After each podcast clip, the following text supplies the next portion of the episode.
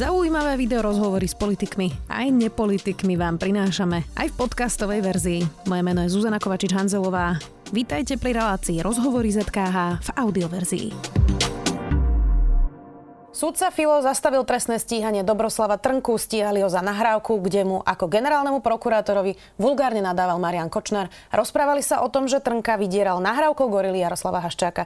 Okresný sudca zrušil stíhanie zvláštnym spôsobom po tom, čo odišli zo súdu všetci novinári. Čo sa to stalo a ako je možné, že Dobroslav Trnka roky uniká spravodlivosti? Spýtam sa šefa domácej redakcie denníka Sme, Matúša Burčika. Matúš, vítaj. Ďakujem.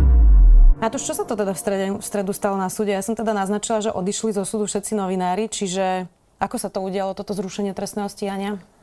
No bola to veľmi zvláštna situácia, teda najmä z toho dôvodu, že to nikto nečakal, teda nikto z tých prítomných novinárov. A v podstate ani nikto nečakal, že má prísť na rad nejaké rozhodnutie. Tam bol rozbehnutý ten proces, prebiehalo dokazovanie tak, ako malo dokonca v tom čase, keď keď sudca už sa pripravoval na to, že vyniesie nejaký verdikt, malo prebiehať e, prehrávanie tých záznamov gorily, ktoré bolo v podstate ako nudná záležitosť samotného súdneho procesu, keďže to, čo e, odznelo na tých nahrávkach, všetci vieme. Povedzme to pre istotu, čo na tých nahrávkach bolo. To bola tá nahrávka, kde Marian Kočner vulgárne nadával Dobroslavovi Trnkovi. Riešili tam teda vydieranie tou nahrávkou gorily. Čo sa tam ešte dialo na tej nahrávke? No, myslel som, že k tomu ešte dôjdeme ďalej, ale teda tá nahrávka naozaj, keď vyšla von, tak všetci boli asi šokovaní z toho, čo tam odznelo. Dlho predtým sa hovorilo, že taká nahrávka existuje, bola zaistená v rámci vyšetrovania Kočnerových káuz a prehliadky priestorov, kde on mal odložené veci. To je nahrávka, ktorú si Kočner urobil, keď išiel za Trnkom a žiadal od neho vysvetlenie toho, že čo to má znamenať, že Trnka so svojimi dvoma kamarátmi sa podľa všetkého vydal za Jaroslavom Haščákom z Penty. Mali so sebou nejaké úryvky z tej nahrávky gorily a chceli ho vydierať tými záznamami, keďže to bolo ešte v čase, keď nikto verejne nevedel o tom, či nejaké nahrávky existujú alebo neexistujú. Hej. Takže Trnka tam dosť vulgárne na toho uh, Kočner tam vulgárne na toho Trnku kričal, nadával mu a vôbec to nevyzeralo, ako keby to bol generálny prokurátor. Vyzeralo to, ako keď nejaký mafián vlastne úkoluje alebo mm, vyhodnocuje situáciu so svojím nejakým podriadeným. Hmm, však to, o tom sme počúvali, len počuť to bolo e, oveľa horšie, ako si to predstaviť. Dobre, čiže e, vlastne v tú stredu na súde e, novinári, ak to chápem správne, odišli, lebo sa iba čítali nejaké dôkazy a už to nebolo vlastne podstatné. Odišli a potom sa teda stalo čo? Potom sa stalo to, že ten sudca pristúpil zrazu k e, oznámeniu verdiktu bez toho, že by boli vôbec nejaké záverečné reči a posledné slova, ako to bežne na súde funguje. A povedal, že to trestné stíhanie zastavuje alebo dospelo k záveru, že ten skutok, ktorého sa mal, mal Trnka dopustiť, nie je tak závažným trestným činom, na ktorý by sa vzťahovala tá dlhšia premlčacia lehota. Je to menej závažný trestný čin a teda tá premlčacia lehota, počas ktorej mohol byť potrestaný, už uplynula. Čiže nejaká formalita. Ano. Inak on tam skonštatoval aj to, ten sudca Filo, že nahrávka je teda nezákonná. E, toto máme už v histórii e, Slovenska e, viackrát, že sudcovia pomerne rigidne pristupovali k nejakej nahrávke a potom to dopadne tak, že vieme, že sa niečo stalo, ale sudca tvári, ako keby o tom nevedel a teda nepripustí nahrávku. Tak toto už by sme mohli mať snad za sebou, že či je niečo legálne alebo nelegálna nahrávka, nie? Nehovoriac o tom, že je to oveľa silnejšie z toho pohľadu, že dva dní predtým na súde znalky nejednoznačne potvrdili pravosť tej nahrávky. Že tá nahrávka, poprvé, že to neboli nejakí herci, ktorí by napodobňovali Trnkov hlas, ako na začiatku akože vysvetloval, ako mohla tá nahrávka vzniknúť potvrdili, že tam nikto nezasahoval do tej nahrávky, že by boli poprehadzované alebo nejak pozmenené tie situácie, ktoré sú tam zaznamenané. A o dva dní sa dozvieme, že vlastne všetko je v poriadku a nemožno trenku stíhať a jedným z dôvodov je to, že nahrávka ako dôkaz nemôže existovať. Nie je paradoxné to, že je to celé o nahrávke gorily a práve s tou je dosť podobný osud v zmysle, že súd nepripustil nahrávku ako dôkaz, zatiaľ teda, respektíve už sú nejaké rozsudky o tom, že má byť zničená tá nahrávka, pretože to odpočúvanie bolo samotné nezákonné a že sme vlastne už po druhýkrát ako občania teraz myslím v situácii, že všetci sme tú nahrávku počuli, všetci vieme, hmm. že sa to stalo, ale súd sa tvári, že sa to nestalo? Z hľadiska právneho, keď naozaj súdca pristupuje k tomu takto veľmi formalisticky, tak nastane situácia, že aj keď všetci počujú tú nahrávku na vlastné oči, vedia, čo sa tam odohráva, nehovoriac o tom, že to není nahrávka, na ktorej by niekto hovoril, že ja som počul, že tam niekto druhý zobral úplatok. Oni sa hovoria, každý hovorí sám za seba. Trnka hovorí, čo urobil, priznáva sa k tým veciam. Kočner na neho kričí, objasňuje tam tú situáciu celá, ako to bolo. Takže jediné vysvetlenie by mohlo byť, že oni nahrávali nejaký komediálny seriál, čo asi nikto tomu neuverí, ale teda v skutočnosti je to tak, že aj keď nahrávka existuje, tak sa musíme tváriť, že nie je. Uh, udial sa tam ešte jeden moment na tom pojednávaní predtým, než súdca Filo zastavil to trestné stíhanie, že tam prišiel prokurátor Michnica, Eh, aby sám dobrovoľne, proaktívne vypovedal, eh, ako Trnka chcel zastaviť vyšetrovanie gorily, keď ho mal na stole. Skús mi toto popísať, že čo sa tam vlastne udialo. No, to bol ďalší taký zvláštny a nečakaný krok.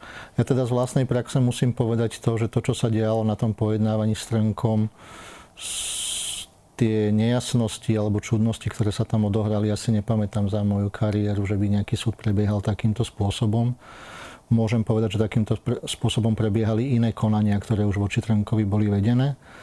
Ale tu prišiel bývalý vojenský prokurátor Michnica, ktorý sa dožadoval toho, že chce vypovedať a chcel vypovedať o tom, že ako ešte v čase, keď sa mala Gorila vyšetrovať a Trnka bol na čele prokuratúry, oni sa snažili tú kauzu nejakým spôsobom objasniť. Trnka v tom čase vydal pomerne jasný pokyn, nie ako priamo, ale napísal také, také odporúčanie tým prokurátorom, že aby si naštudovali, že čo, čo sa píše v trestnom poriadku o tom, ako sa má viesť trestné stíhanie a na základe toho vyhodnotili situáciu tým spôsobom, že tam trestné stíhanie proste neprichádza do úvahy. Mm-hmm. Oveľa úsmevnejšie to je ešte v tom svetle aktuálneho diania, že Trenka mal vtedy náhrávku gorily niekde na svojom počítači nahratu a tváril sa, že je to vymyslená kauza, ktorú iba snaží sa niekto dosiahnuť nejaké vlastné ciele a žiadna gorila neexistuje. E, prečo musel prokurátor Michnica prísť sám chcieť vypovedať? Prečo nebol svetkom v tejto, e, v tejto kauze? No ono, táto kauza, keď si to tak povieme, že ona nebola o samotnej, samotnom prípade gorila. Hej. Prípad gorila je podľa mňa veľmi otázne, či sa niekedy dostane na súd. Predpokladám skôr, že nie. Ale tu nešlo teda o to, že ako, ako prebiehala kauza Gorila, ako prebiehalo jej vyšetrovanie. Tu išlo skôr o to, že naozaj Trnka tú Gorilu u seba mal a ako generálny prokurátor miesto toho, aby urobil všetko preto, aby bola vyšetrená, tak urobil všetko preto, aby vyšetrená nebola. Takže toto svedectvo prokurátora Michnicu je pre nás zaujímavé aj z pohľadu tej kauzy Gorila je určite zaujímavé, ale nemalo úplne priamy súvis s týmto konaním. Inak e, o to ironickejšie je to, že ten Dobroslav Trnka to podľa všetkého púšťal ešte aj ďalšiemu generálnemu prokurátorovi Aromirovi Čižnárovi a oni s tým vlastne nič nerobili. Kto je to sudca Filo?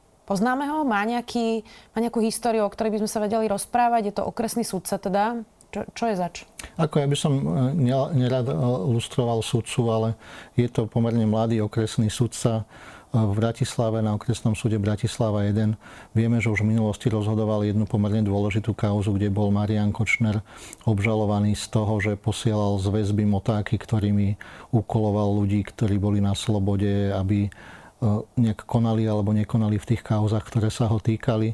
Už tam bol e, Marian Kočner oslobodený. Teraz prišlo toto ďalšie zvláštne rozhodnutie.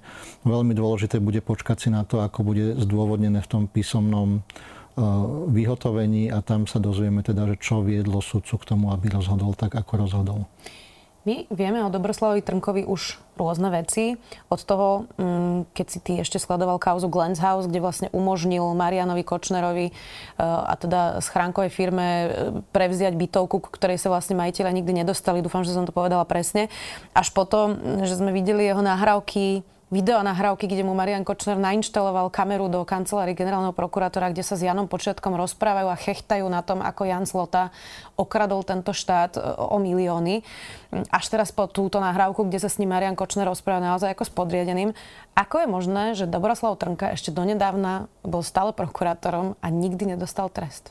No, veď to, to je práve naozaj už tá kauza Glenshaus, keď v podstate vyšla pred, neviem, kedy to bolo v roku 2012, myslím, že v 2011, tak už vtedy bolo pre mňa šokujúce, že ako mohol generálny prokurátor takéto niečo urobiť, že on akože úplne evidentne je tu nejaký spor, sú tu nejakí poškodení, jednalo sa tam o pomerne lukratívnu novostavbu v Vernolákove a on nejakým nezákonným listom zariadi to, aby sa tá, aby sa tá nehnuteľnosť dostala na firmu, s ktorou už mohol disponovať Marian Kočner keď Trnka nastúpil do svojej funkcie, tak e, pomerne o krátky čas sa ukázalo to, ako divným spôsobom prepustili Jozefa Majského. Aj to sa ešte tak bralo, že mohol sa tam nájsť nejaké vysvetlenie. Dnes už opäť vieme, že to bolo na žiadosť Kočnera, ktorý bol s e, majskými rodiny známy.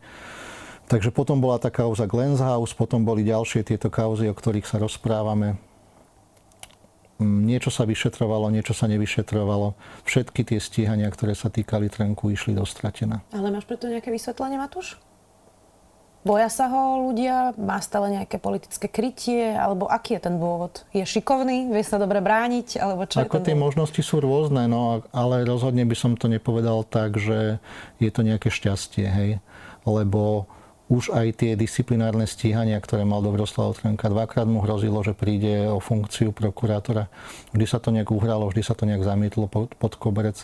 V jednej kauze bol dvakrát disciplinárnou komisiou naozaj potrestaný najprísnejším trestom. Nakoniec to za čudných okolností na Krajskom súde v Bratislave opäť dopadlo tak, že Trnkovi sa nič nestalo. Takže to vysvetlenie je naozaj také, že má nad sebou Trnka zrejme nejakú ochranu ruku. Je to zaujímavé, lebo špeciálny prokurátor Dušan Kováčik už je pravoplatne odsudený. Tak tu máme ako keby dva podobné príbehy. Podobné v tom, že obaja nastupovali v rovnakom čase, obaja boli nádejní prokurátori, ktorí došli do týchto vysokých funkcií, obaja sa spreneverili tým funkciám. A Dušan Kováčik sedí s pomerne vysokým trestom a Dobroslav Trnka nie. Existuje možno na to jedno vysvetlenie, ktoré by som mal a ktoré je pre mňa také najpriateľnejšie Dušana Kovačika riešila špeciálna prokuratúra, riešil ho špecializovaný trestný súd. Sudcovia, ktorí majú na starosti najvážnejšie kauzy, prechádzajú bezpečnostnými previerkami a sú pod istým dohľadom, aby sa správali korektne. Dobroslav Trenka bol doteraz vždy riešený okresnými súdmi, krajskými súdmi, na ktorých teda pôsobia bežní sudcovia v rámci disciplinárnych konaní to opäť boli ľudia z právnickej obce, ktorí o ňom rozhodovali. Mm, je to podľa mňa opäť potvrdením toho, že ten špecializovaný trestný súd má svoj význam a Trenkus asi z tohto pohľadu možno zaradiť do kategórie, dajme tomu, Ivana Lexu, ktorý, o ktorom vieme, že mal, myslím, že 13 trestných konaní na rôznych súdoch. 13 krát e, vyhrala, skončilo sa to tým známym skore 13-0, pričom o tej najzávažnejšej kauze ešte v podstate stále nemôžeme hovoriť, lebo sa na súd ani nedostal. Áno, tam vlastne chýbajú tí prísediaci e, po tom, čo sa zrušili amnestie. No k tomuto smerovala presne moja posledná otázka, Matúš. Či by tieto prípady mali končiť na okresných súdoch, respektíve asi majú končiť na okresných súdoch, ale že prečo tí okresní súdcovia na to nie sú pripravení, e, lebo teda aj amnestie stoja citlivé kauzy na okresoch skončili všelijako, aj Kočnerové zmenky ostatne boli teda na okresných súdoch, e, až po iné kauzy, ja neviem, mohli by sme povedať ešte aj Moldavu nad Bodvou a teda e, zbytých Rómov, ktorí tiež prešli celým tým systémom a do, domohli sa až, až v Štrásburgu. Mm, tak prečo tí okresní súdcovia nie sú pripravení na takéto citlivé kauzy? Čo je, čo je ten problém? Ja by som na jednej strane povedal, že podľa mňa tieto kauzy, kde sú naozaj tými obžalovanými vysoko postavení alebo bývalí vysoko postavení štátni predstavitelia by nemali riešiť okresné súdy. Máme tu predsa tú inštitúciu špecializovaného trestného súdu a ten je na to v podstate ako stvorený. Na druhej strane nehovorím, že na okresných súdoch sa dá všetko vybaviť a že tí všetci súdcovia sa dajú nejakým spôsobom ovplyvňovať, ale z toho, o čom sme sa aj doteraz rozprávali, vieme, že ak sa chce, tak sa to dá nejakým spôsobom vybaviť. Budeme to samozrejme ďalej sledovať. Myslím, že prokurátor avizoval, že sa odvolá. Uvidíme, ako to s Dobroslavom Trnkom dopadne. Ďakujem ti veľmi pekne, že si si našiel čas. Šéf domácej redakcie denníka sme Matúš Burčík. Ďakujeme. Počúvali ste podcastovú verziu relácie Rozhovory ZKH. Už tradične nás nájdete na streamovacích službách, vo vašich domácich asistentoch, na Sme.sk, v sekcii Sme video a samozrejme aj na našom YouTube kanáli Denníka Sme. Ďakujeme. Volám sa Juraj Rizman a v denníku Sme pre vás pripravujem reláciu Bezpečne.sk. Reláciu o tom, že obrana a bezpečnosť, či sa nám to páči alebo nie, sa týka nás všetkých. Reláciu Bezpečne.sk nájdete vo videosekcii denníka Sme a jej podcastovú verziu vo všetkých podcastových aplikáciách.